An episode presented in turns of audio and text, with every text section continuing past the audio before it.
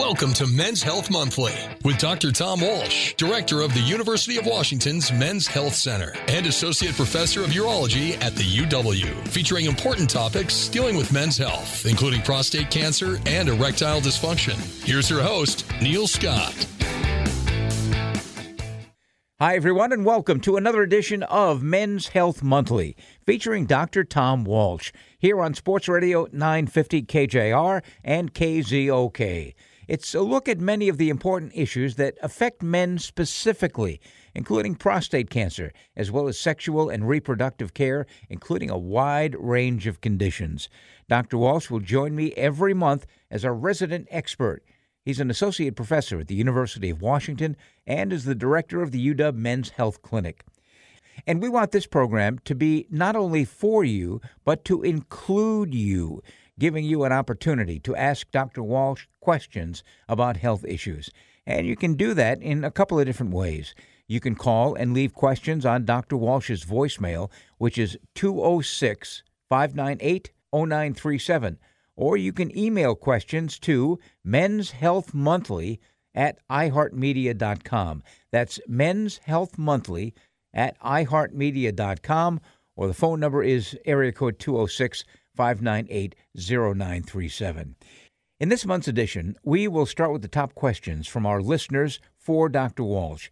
Then we'll meet Loch Anderson, a man who is a prostate cancer survivor, along with his wife, Allyn Perkins who will share her perspective on the journey through prostate cancer. They have a lot to say, and you have a lot to hear. Stay with us as we begin a series of programs about prostate cancer what it is, how it's identified, and what are the treatments that will afford the best possible outcome for survivorship. We will also provide some immediate online resources so that you can become better educated on men's health issues. And let's start by taking some questions from the anonymous inbox. The first comes from Charles. He says, A friend of mine in Spokane recently had a colonoscopy and they perforated his colon, causing him to nearly die. How common is that? I heard it was 1 in 100, which sounds pretty scary. Oh boy. Um, well, let me start by saying that the arena of gastroenterology, mm-hmm. which is what Charles is referring to, is outside my board certification. Okay. So I, I want to be honest that that is not something I do, nor something I am privy to. But I will will say a couple of really important things, which is that number one, I think the statistics that he has found out are not true. And in fact, there are very few screening tests that aging men and women, for that matter, are recommended to abide by because they are so important because they detect treatable disease. So that's what a screening test is. Mm-hmm. It's a test that has that detects something, a disease that otherwise has no symptoms, there's no signs of it, and colonoscopy is one of them. So colon cancer screening is one of those key things. So I don't think that that idea of a perforation occurring at 1 in 100, I don't believe that's true. It doesn't um, sound right. I think that number is really inflated, and maybe there's some urban myth there because the number of colonoscopies that are occurring day to day, week to week, month to month, year to year is what my kids would say ginormous.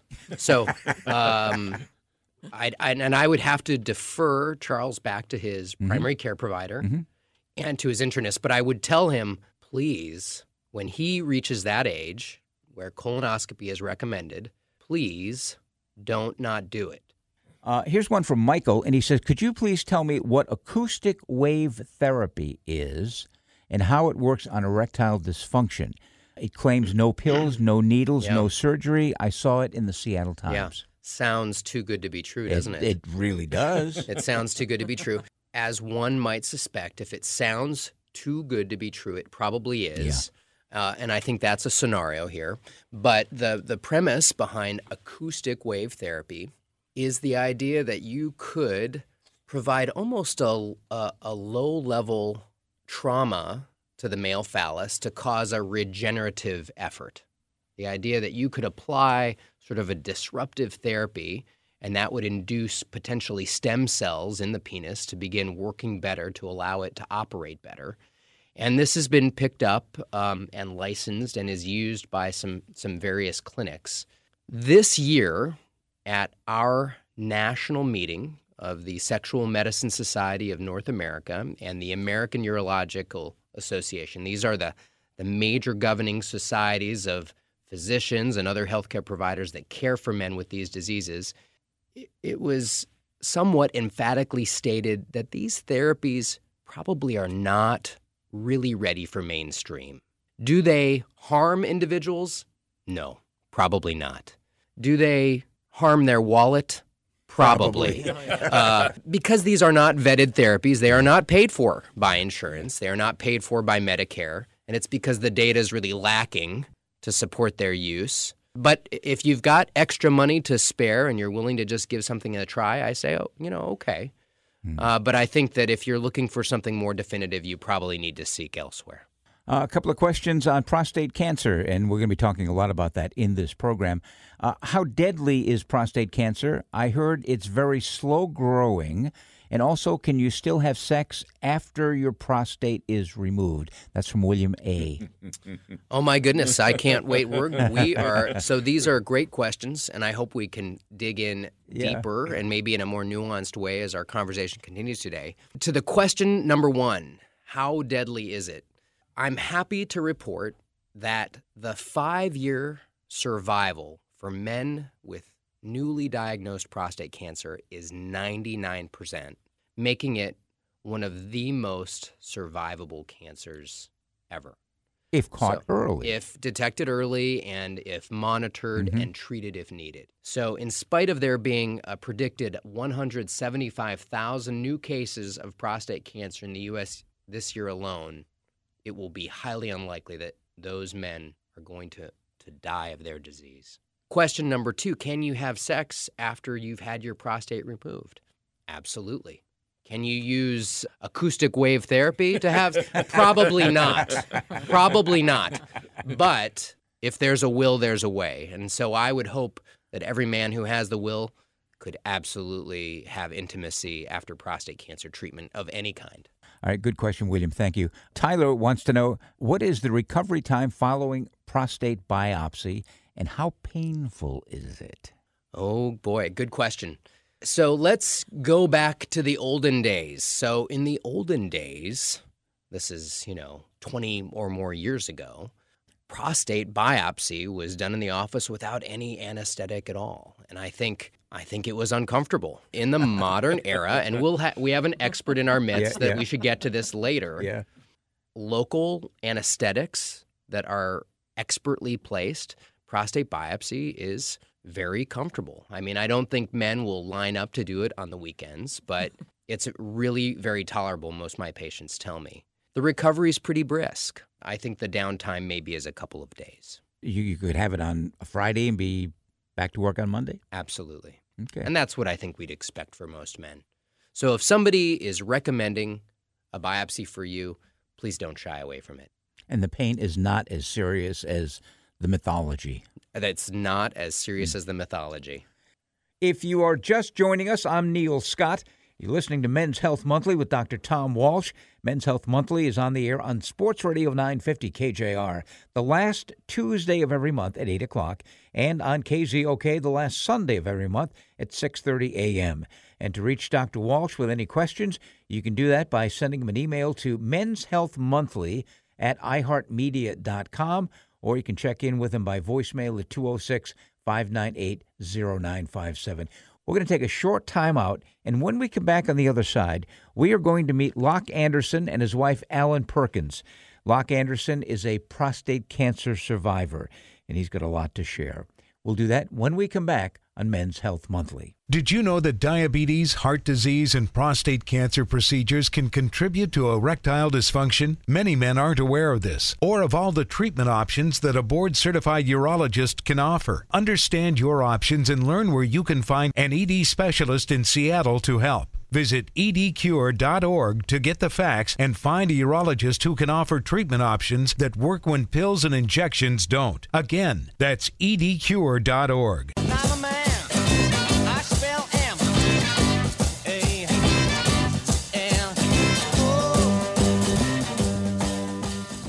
Joining us in the studio is Loch Anderson and his wife, Allyn Perkins. Loch has a very interesting and a very important story to tell about prostate cancer. First of all, Loch, welcome to Men's Health Monthly. And, and if you would begin by just going back to the first time you heard the term prostate cancer. Let's see, that goes back quite a ways. My dad, um, when he was a little bit older than I was, was diagnosed with prostate cancer and had a radical prostatectomy and uh, caught it early enough and was fortunate enough to be cured. And he's still still alive today, 90 years old, and and still runs three times a week on two two new knees. Love it. How old were you at the time? I was 58 when I was diagnosed with my prostate cancer. You went for a routine screening? Started with a um, annual physical and had a PSA test, and it came back uh, quite elevated.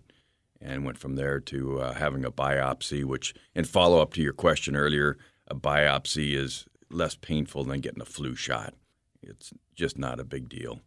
So went from um, getting the biopsy to getting the results that weren't very favorable, and quickly networked into some friends that had gone through this journey and networked into one of the leading surgeons in the area had surgery and then uh, we W- get- was your prostate enlarged as well? no the um, from a digital exam it felt fairly normal and normal size and had no no um, You never had symptoms.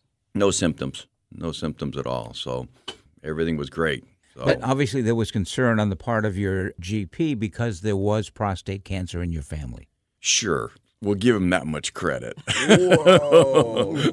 Well, can I, Sure, can I point jump out right in. that um, this is an important point because how urologists like me recommend when to begin screening is very much based on whether or not somebody has a family history. Mm-hmm. And we know that if you have a one first degree relative, in Loch's case, a father who had prostate cancer, you are two times more likely than average to be diagnosed with prostate cancer. And if you have two first degree relatives with prostate cancer, you are four times more likely. And this speaks to that there's some heritability to mm-hmm. prostate cancer. And also a, a family member with breast cancer. You have an A- increased risk. And we now come to understand that through genetics, there may be some risk related to a family history of breast cancer too. So there is still an awful lot of research going on in prostate cancer. Oh my gosh, so much. Hmm. But there needs to be more.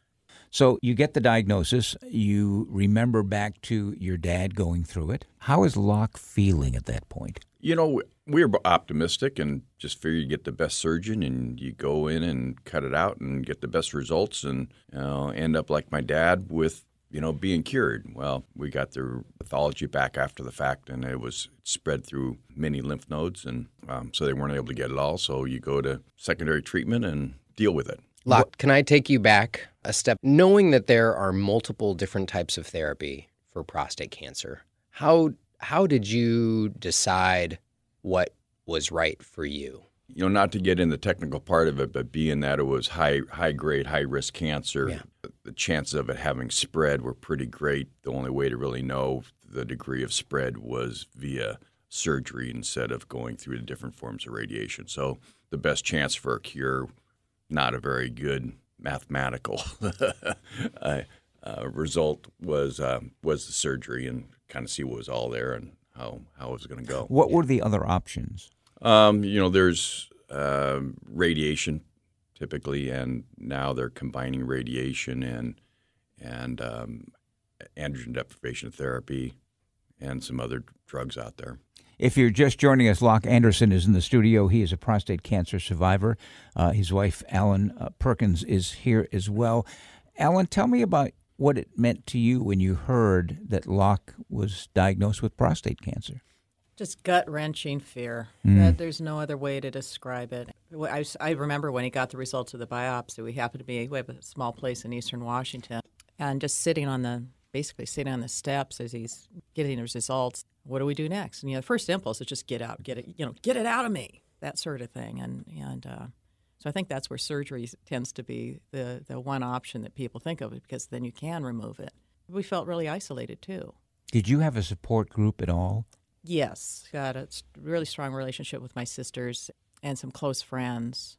But you know, the guys weren't talking about. It. His father never never brought up prostate cancer to Loch after his surgery. He kind of they men don't talk about this stuff. Even after the surgery. Even after the surgery, he didn't talk about it. Is that pretty common, Dr. Walsh? Is it embarrassing to have had prostate cancer? Certainly, it speaks to the this big difference between how men and women approach disease. I think this gets back to some of the things you and I have mm-hmm. mused about, which is what are the phenomena whereby men simply don't share or get into trenches about what they're experiencing in their own health. We know that this is a problem. We know that men seek care less. We know they talk about their health less. This is somewhat sociological. You're male. You're supposed to be bulletproof. Right. I th- right. I, aren't you? yeah. No, no. I've yeah. got holes in yeah. me. Yeah. You. so, uh, when you had the options, uh, did you decide together as man and wife what was going to happen, what you were going to do? How, did, how take me through that process? We approached this very, very rapidly. We did not do our research, and in hindsight, in hindsight, we would still elect to go for the surgery. But in hindsight, also, we realized we could have taken a lot more time than we did. This this cancer doesn't just take over immediately. You do have time, and you have time to make really good, educated choices and, and look at the side effects of of radiation or look at the side effects of surgery and really make a, a good conscientious decision for your situation and what you're willing to put up with basically. In our case between diagnosis and surgery was was it even two weeks Loch? No it wasn't. So it happened fast. Mm. So you know, Loch and Allyn, you you've mentioned on a couple of occasions that Loch received his biopsy results, and the math wasn't in his favor. Can you tell me a little bit more about what you came to understand? And I, you know, and I want to use this to make a point about all prostate cancers not being made equal. So in in the in the in the biopsy, they take twelve cores and they um, rate the severity of the cancer based off of what they call a Gleason score. And the older scale is they give you a Gleason score of 6 to 10. It's comprised of two numbers. A 6 is a 3 plus a 3, which is the most dominant trait of the cancer, 3 being fairly low grade, up to a, a 5. So a 5 plus 5 is a Gleason 10. And that's an, a, very aggressive cancer. And and mine was a Gleason nine, which was combined of so a really five near the top. four. Yeah. So you know, just to add a little bit to that, when we talk about prostate cancer, what's really important about any cancer is what are those cancer cells doing, and sometimes we know a little bit more about what they are doing based upon what they look like. So this Gleason score that Loch has referred to is an expert looking at the samples of Loch's prostate and saying, here's the score. This is how bad this is. And we know that it's the single most powerful predictor of how the cancer is going to behave. What happens is we've learned that there are really two broad categories there's low risk prostate cancer, which is a low Gleason score, cumulative score of something of seven or below. Mm-hmm. And then there are more aggressive prostate cancers that are eight or above. And they behave differently. And the good news is is that a lot of cancers are slow actors and they could be observed and monitored. Considerable time could be taken before any action is taken. But not ignored. That sounds but frightening. not ignored. not ignored. but not ignored. Right. You don't want to sit and say, well, you know, the doctor said I don't have to deal with it right away. That's right. And away never comes. That's right. And we've heard too many men say, well, I feel great, so I'm just going to ignore it.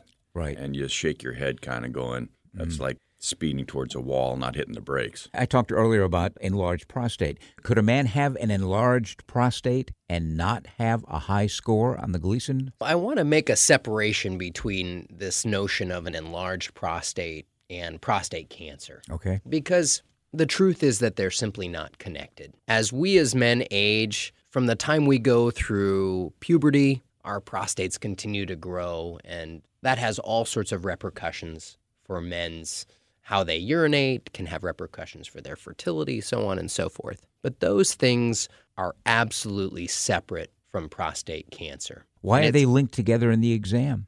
Well, because some prostate cancers can be detected by a lump or a nodule hmm. on the prostate. And I want to separate that from the overall size of the prostate. I also want to separate it from what kind of symptoms a man has when he's urinating. For anyone who's listening, symptoms that you, you know, whether you're peeing more often than you used to, you're getting up at night, those things are not, I repeat, are not a sign of prostate cancer. Prostate cancer is a symptom free cancer. And so we have to find it through screening.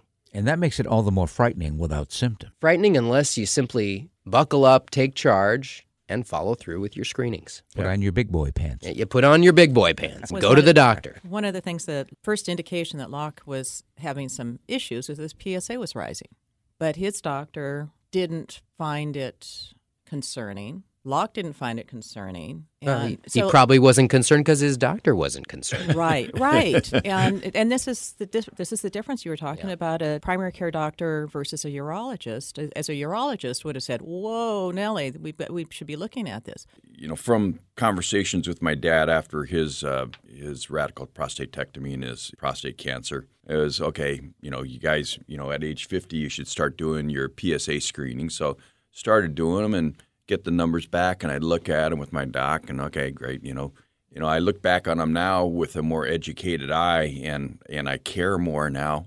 You can see from age 52, it was increasing every year at an alarming rate. And somebody should have raised a red flag and say, hey, we should probably, you know, do something a little bit further to see if this there's reason to be concerned. And that didn't happen until 58 years old and have a very high PSA with ends up with bad results. Well, and, and actually, you this is this is also the need for screening. You went three years without uh, without going to the doctor, which is not unusual for men. This, Loch, this is new information, buddy. This is new information. This is new. It all comes out in the radio studio. So, yeah, it comes out. So uh, he he had I think a PSA of four, and I didn't know anything about Well- this, and then goes back in. It's now up to Listen, sixteen. I think there's there's some things about your story that are really important to highlight. Number one, for an average man from an average family where prostate cancer doesn't appear to be occurring in the family, the American Urologic Association recommends to begin screening at age 55. So, from that standpoint, you were not completely outside where an average man were, would be. I'm not average. The problem you yes, thank you. The problem was you were not an average man. You had had, you know, your father had been diagnosed with prostate cancer, and that would have moved your screening a little bit earlier. But there's something else that you said that is really important, which is there was a trend. Your numbers weren't oscillating up and down. Your PSA wasn't going up and then down. It wasn't up and then trending down. Your PSA year over year was increasing. And we know that that change in PSA over time is really important. There is no black and white, there is no perfect test I can throw at any man to say he's got prostate cancer other than doing the biopsy. Knowing that a PSA is trending in a direction, knowing a family history, those are really important things. What advice do you have to men who are probably listening to this show right now and thinking, gee, I'm, you know, f- 55, 60, 65, maybe older. Uh, I really haven't had my prostate checked. Uh, I'm scared. I'm frightened. Well, shouldn't be scared or frightened. And you know the the thing that talk with so many men that are proud that they haven't been to a doctor in ten years, and you're kind of going, you know, that might be fine for you, but for those people that love you, your wife, your kids, that's not fair to them. You're you're putting your relationship with them at risk because you're being selfish, and that's just that's not right. For you know, if you're not going to do it for yourself, do it for your loved ones, and go to a doctor on a regular basis and get the proper screenings, whether it be a colonoscopy, get your PSA, and you know, be smart about going forward in life. Men, on average, die seven years younger than women. It's because they're not proactive.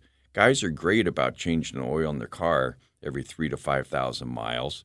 Well, you don't have to. You can drive it till it till the engine blows up, but that's not the smart thing to do. Well, not going to the doctor annually is about as brilliant as not changing your oil. Uh, you Neil, know? when's I'm looking at your face. When's the last time you changed your oil, buddy? Well, it's been a while. it's an excellent point. And and so when men go and they take that, uh, uh, and, and maybe they have a high uh, a high score, uh, they wind up with prostate cancer. You had people all over the country calling you. What do you do now, going forward, to carry that message of hope, that promise of survivorship? You know, we do our part to be very vocal about that. You know, hey, I didn't choose to have cancer. I've got it. We'll talk about it.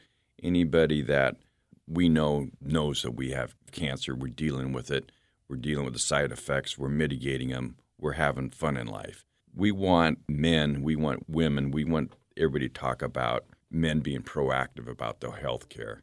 And for the men that do get uh, diagnosed with prostate cancer or just get their biopsy results back, hey, we're a resource. Call us. Right. And You know, we'll spend an hour. I'll pull over on the side of the road. I don't text and drive. Do it, honey. Good to know. Yeah, I might speed though. Actually, uh, almost on a monthly basis, Loch is taking a phone call from someone and talking about prostate cancer and giving, um, you know, just saying maybe putting them in touch with other people. And they're usually strangers or friends of friends of friends. And the other thing we tell people educate yourself. You have to be an advocate. You have to. So it means you educate, whether it means going to a support group and listening and or reading or finding good resources. Well, that's one of the things I wanted to say. You know, the support groups around here aren't just a bunch of guys lamenting where they are No. in life. This is a sharing of information on on uh, new clinical trials that are available for guys that are still dealing with their cancer, for getting exposure to how to mitigate side effects, and um, you know, informal conversations about you know how you're doing and how other guys are doing, and you know what can you learn from their journey so that you're not in darkness. Right. I, I got to jump in here because I think uh, Loch and Allyn are being a little too humble about how involved they are in educating others. Um, they these are two people who have really uh, figuratively and literally put their money where their mouth is. Um, Loch and Allyn serve as co-chairs of UW Medicine's Accelerate Men's Health campaign, where we are, uh, where our mission is to do perform outreach to educate men in our in our city, in our region, and in nationally about prostate cancer and other significant men's health diseases, including prostate cancer survivorship. Um, and they're actively helping us uh, raise money so that we can do more research. And so, anyone who's interested, I recommend uh, uh, learning more about what we do through the UW's Accelerate campaign website, where And, they can, and send money. and they can they can search out um, the Men's Health Research Fund, which actively supports uh, survivorship and prostate cancer research, um, but also the the UW Men's Health Center website to help direct people towards various therapies. Would So that be the first stop?